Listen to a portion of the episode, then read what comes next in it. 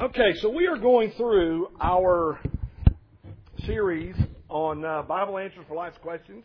And one of the questions that was asked was How do I pray so that I don't feel like I'm just giving out a bunch of requests? Well, what I want to do today is I want to go with you just a few minutes. I want to go through a couple of passages of Scripture and give you some basic biblical principles concerning what is prayer and how do we do it. So look at Luke chapter 11, verse 1. The Bible says one day Jesus was praying in a certain place. There are all kinds of things we could get out of that one statement to help us. Jesus did it, must be important. He did it in a certain place, so he evidently had places where he went to get alone. Uh, then he goes on to say, when he finished, one of his disciples said to him, Lord, teach us to pray. So basically the same question we're asking. Teach us how to pray. Just as John taught his disciples. So he said to them, here's what Jesus said. When you pray, say, Father, hallowed be your name, your kingdom come. Give us each day our daily bread. Forgive us our sins, for we also forgive everyone who sins against us. And lead us not into temptation. Now, there's another passage in Matthew chapter 6, verses 9 through 13, that is a parallel passage to this. We're actually going to look at it in just a minute. And it expands a little bit on the Lord's Prayer, which is what we call this. Um, but what I want you to understand is, first of all, that we call this the Lord's Prayer. Number one, it's okay to say it as a prayer. As a matter of fact, there are a lot of prayers prayed in the Bible. Uh, we actually did a series a few years ago on the prayers of the Bible. And we took prayers that were prayed by different people. Paul and Daniel in the Old Testament. Some of Jesus' prayers. And we examined what they prayed for and how they prayed relative to different areas of our life. So it's okay to say this prayer. What you're going to see when we get to Matthew 9 is what's not okay to do, and, and we'll talk about it more in a second, but what's not okay to do is just chant. And let me show you what prayer is first so you'll kind of understand that. Okay? First of all, what is prayer? Well, the meaning of the word, the word, by the way, is eukomai. When the Bible talks, uses the phrase praying, it's the Greek word pros eukomai. That prefix pros just means to, to pray. Eukomai is the word translated pray. Okay? Basically, here's all it means. It means to ask, it means to vow, to express a wish, to speak out, or to desire earnestly. And if you look at all the different places in the New Testament where it's translated, it may be translated in one of these ways throughout the New Testament. So basically, what is prayer? Simply to talk to God. That's why when Jesus said, they said, Lord, teach us to pray, the very first thing he said was, say, Father. We're talking to God. That's what prayer is. We are not reciting a poem. We are not quoting a declamation. We are talking to God. That's what prayer is. Now, that's why sometimes whenever, um, whenever you listen to people pray, and, and, and I don't mean, I'm not being critical, but have you ever heard somebody pray like this? Father, we just, Father, we thank you, Father, for this day, Father, and Father, we just want to know, Father, what your Father will is, Father, and do y'all talk to each other like that? Denise, I just, Denise, want to, Denise, let, I just need to know, Denise, what Denise, your name is, Denise, because I am saying it too much, Denise. Okay. We're talking to God. We have a tendency, and it's normal for everybody, we have a tendency to go into what I call religion mode to where, like in the Roman Catholics, we are not saying our Hail Marys or our Our Fathers, we're saying our quoted prayers. But we're doing the same thing. And Jesus talks about that in Matthew, where he says, Do not chant thinking like the Pharisees that you will be heard because of your constant repeating. That's chanting. That's not talking to God. So, if you say the Lord's Prayer, Our Father which art in heaven, Hallowed be your name. Thy kingdom come, thy will be done on earth as it is in heaven. Give us this day our daily bread, and forgive us our trespasses, as we forgive those who trespass against us. And lead us not into temptation, but deliver us from evil. For thine is the kingdom and the power and the glory forever. Amen. Are we talking to God or just quoting a prayer? Okay? That's what we're talking about. That's how you pray so it's effective. James 5 says, the effective, fervent prayer of a righteous man accomplishes much. So that's what we want to be. We want to be effective. So that's what prayer is. Now let me give you some other things. Um, turn with me to 1 Timothy chapter 2. 1 Timothy chapter 2. And let me share with you four different types of prayer that are mentioned in 1 Timothy chapter 2. Paul is instructing Timothy how to teach the people um, he was ministering to. And he says this in 1 Timothy chapter 2 and verse 1 he says, I urge then that first of all, that requests, prayers, intercession, and thanksgiving be made for everyone, for kings and for all those in authority, that we may live peaceable and quiet lives in all godliness and holiness, because this is good and it pleases God, our Savior. So whatever it is, it pleases God, he says. So Paul says, Timothy, here's what I want you to do. And it all has to do with prayer. He mentions four things here. Let's look at these real quick. First of all, he says that I urge you that request be made. Well, what does that mean? Well, I've given it to you in your notes. The Greek word literally means to request, to ask for something. So when you and I pray, it is okay to ask God for things. Now, we'll, we, we don't have time. I actually did a whole weekend um, conference just on this topic, on prayer. Unfortunately, I tried to figure out a way to cram it all into 20 or 25 minutes. I couldn't do it. However, I'm going to give you some of the basics real quick. It's okay to ask. There are there is a way to ask, and there are certain things we can ask for, and, and we shouldn't be asking for. But it's okay to ask. So the question is, how do I pray where I don't feel like I'm just asking for a list of requests? Well, first of all, don't feel guilty if you have a list of things you're asking God for. That's what He wants us to. He says, ask and you will receive. He wants us to ask Him. So that's what the word request means. Number two, the word prayers. This is the Greek word, Greek word prosuke. It literally means an earnest request, a supplication. It's used in Philippians. What this means is this is where I am pouring my heart out to the Lord. Jesus in the Garden of Gethsemane, when he prayed so earnestly, he sweat great drops of blood. That's what this is. Okay? There are going to be times you and I are going to pray in such a way that we're literally, our heart is breaking. And many of those times, we don't even know what to say. We just pour our heart out to God. That's what this is. Number three, intercession. The Greek word literally means to interview or to intercede. Literally, what it's saying is, Lord, I've interviewed this person and I know what their needs are, and now I'm coming to you to intercede for them. Literally, by the word, that's what it's talking about. This is praying for others. With the same fervency, by the way, we pray for ourselves. Okay? And then number four, thanksgiving. And this just simply means to express or show gratitude and worship to God.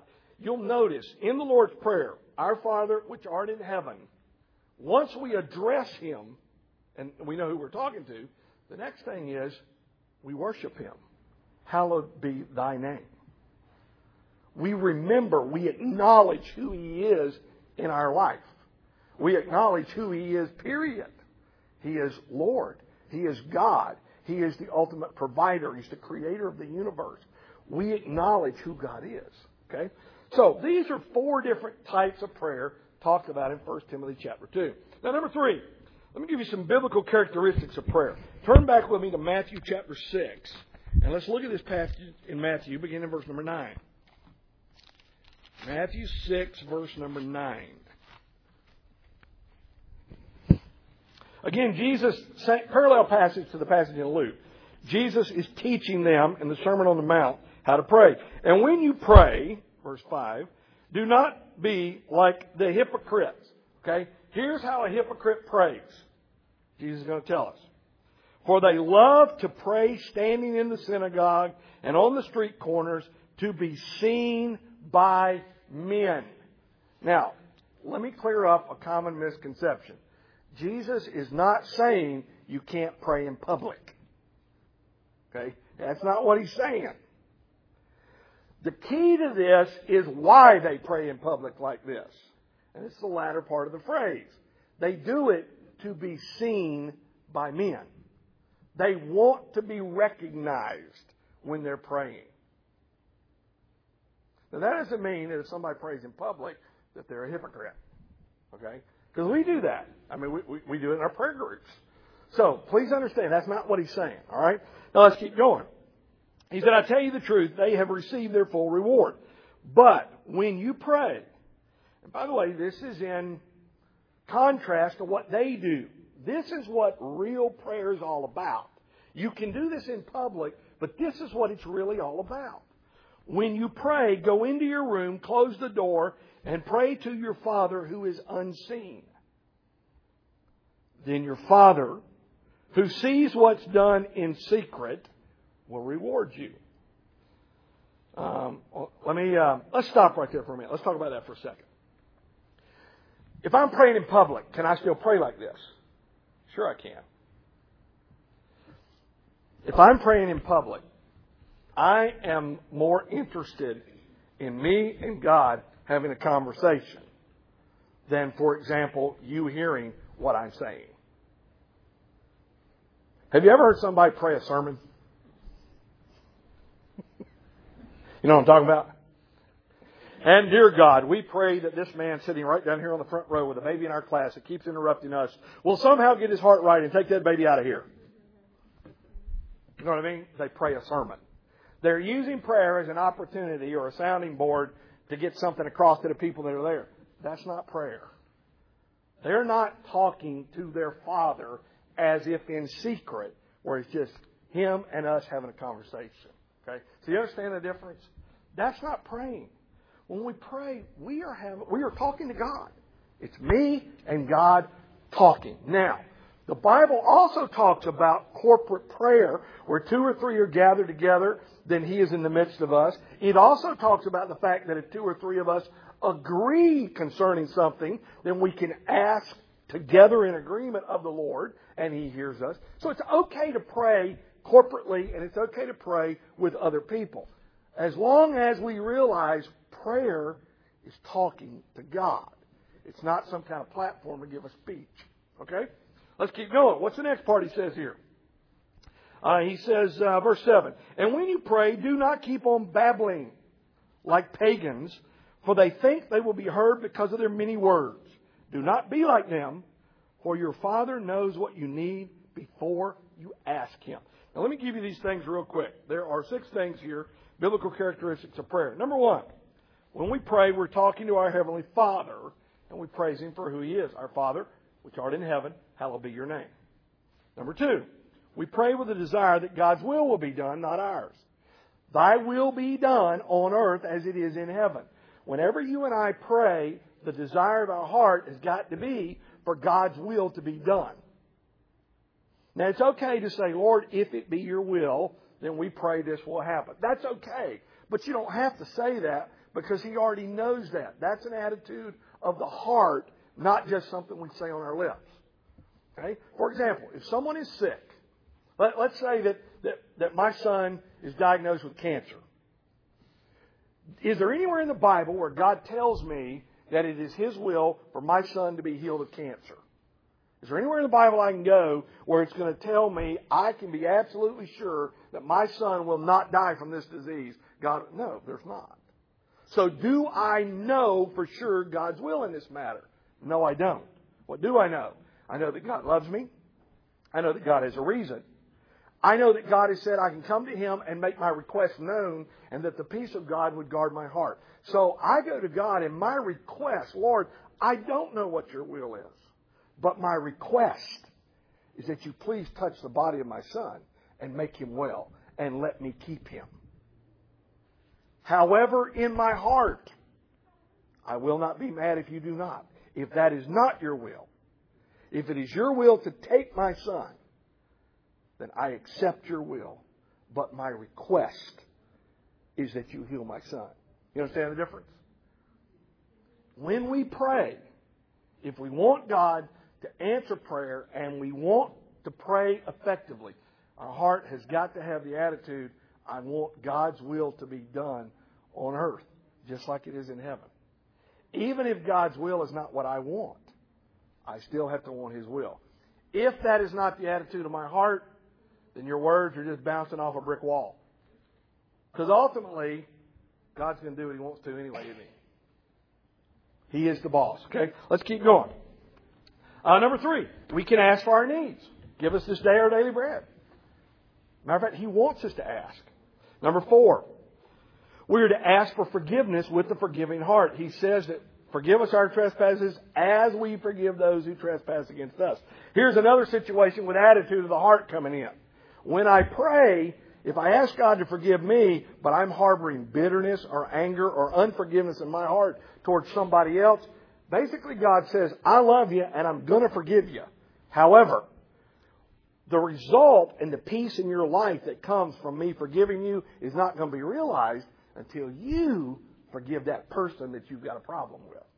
That's why he says when you bring your gift to the altar, if you got a problem with somebody, go make that right, then come bring your gift. Because the gift does no good if there's bitterness in our life, okay? Then next, number five. We're to ask for guidance, wisdom, and protection from evil and the temptation of Satan. Lead us not into temptation, deliver us from evil. Or literally in the Greek, it's deliver us from the evil one. Okay? And we need to pray every day for God to give us wisdom and direction and protection from Satan so he doesn't ruin our life. And then finally, uh, number six, realize that Jesus and the Holy Spirit help us when we pray.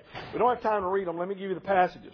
Romans chapter 8, verses 26, 27, and 34 talks about when you and I pray, the Holy Spirit makes intercession for us with groanings which cannot be uttered. Have you ever wondered if God really understands what you're trying to say? Well, He does. Remember now, He said He already knows what we need even before we ask. Is prayer for God's benefit or for ours? It's for ours. Because He already knows before we ever ask. How many of you have ever had God answer a prayer that you never prayed? All of us have. All the time, God takes care of us and protects us when we never even asked Him. Okay? He already knows what we need. Prayer's for us. It's not for God. Okay? So, the Holy Spirit makes intercession for us. In 1 Timothy chapter 2 and verse 5, the Bible says there's only one mediator between God and man. And it's not the Pope. And I love my Catholic friends, but it's not the Pope. 1 Timothy 2 5 says it's Jesus Christ.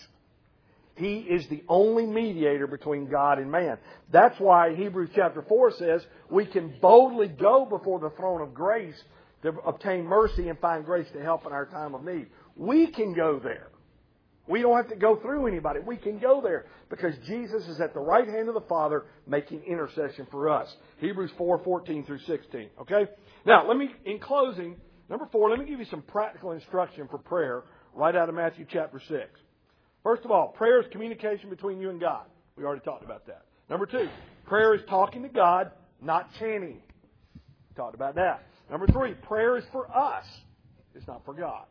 Number four, God already knows what we need. Number five, we should pray about everything. Philippians 4 6.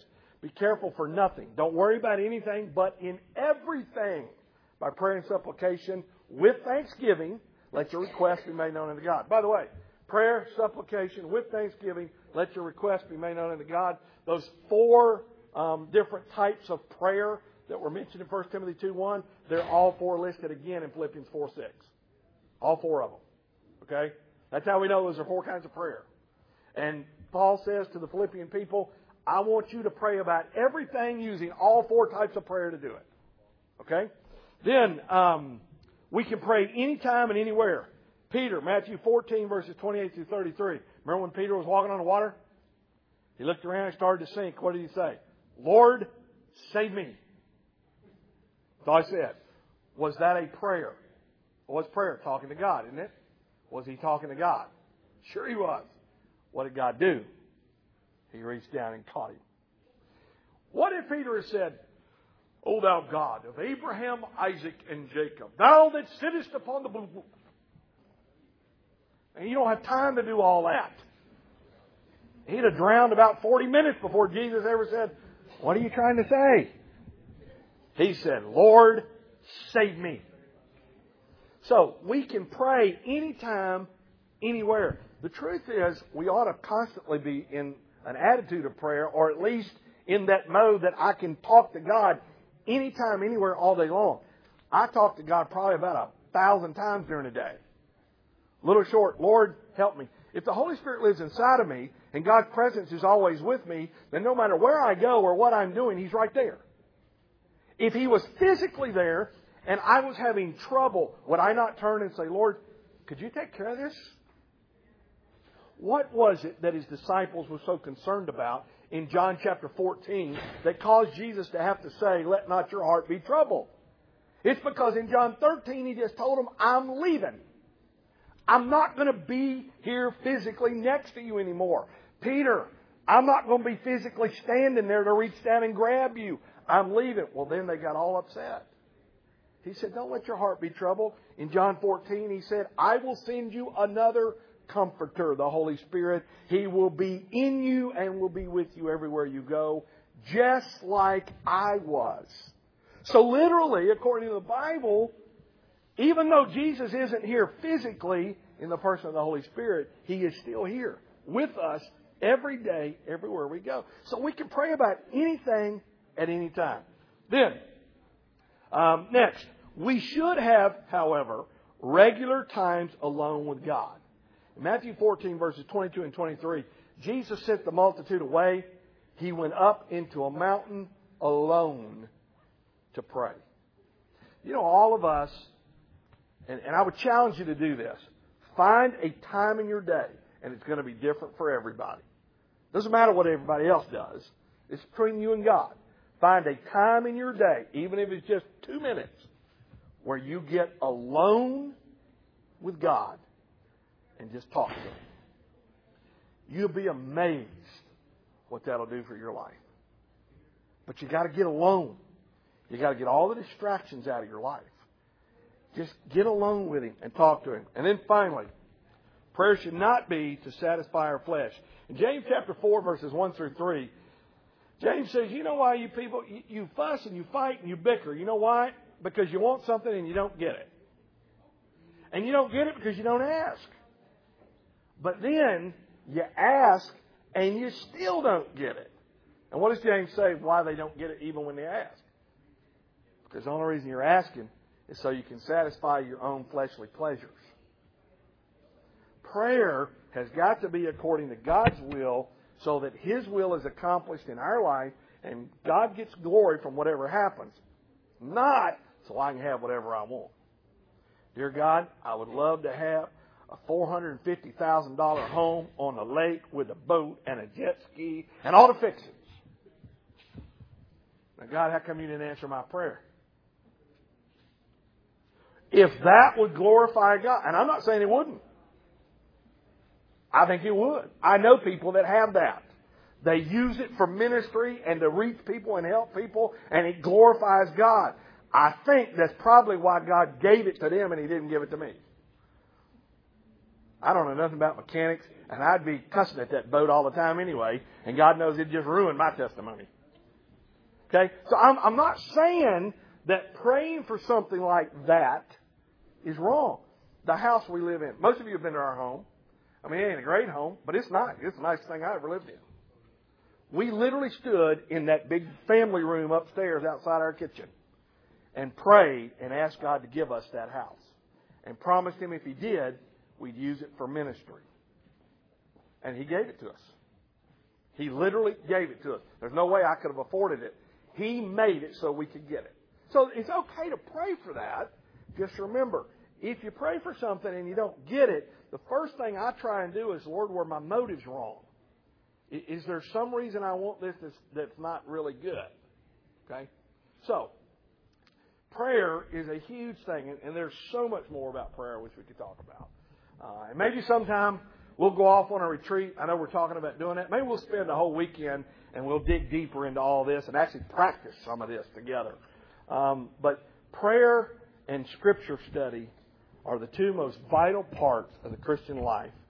And right close behind that is fellowship with other believers.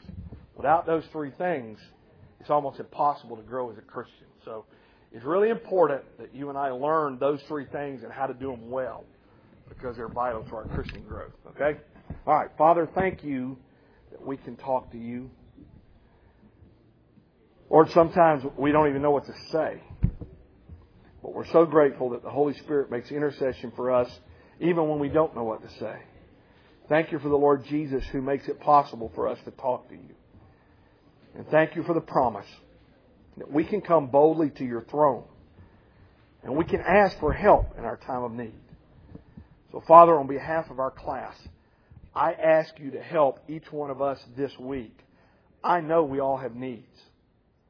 We need wisdom, and we need direction, and we need strength for our decisions. We need your help to make sure that we do what's right so that you can be glorified by our life. Lord, we love you. Thank you for loving us far more than we will ever be able to love you back. In Jesus' name. Amen. See you, everybody. Have a great week.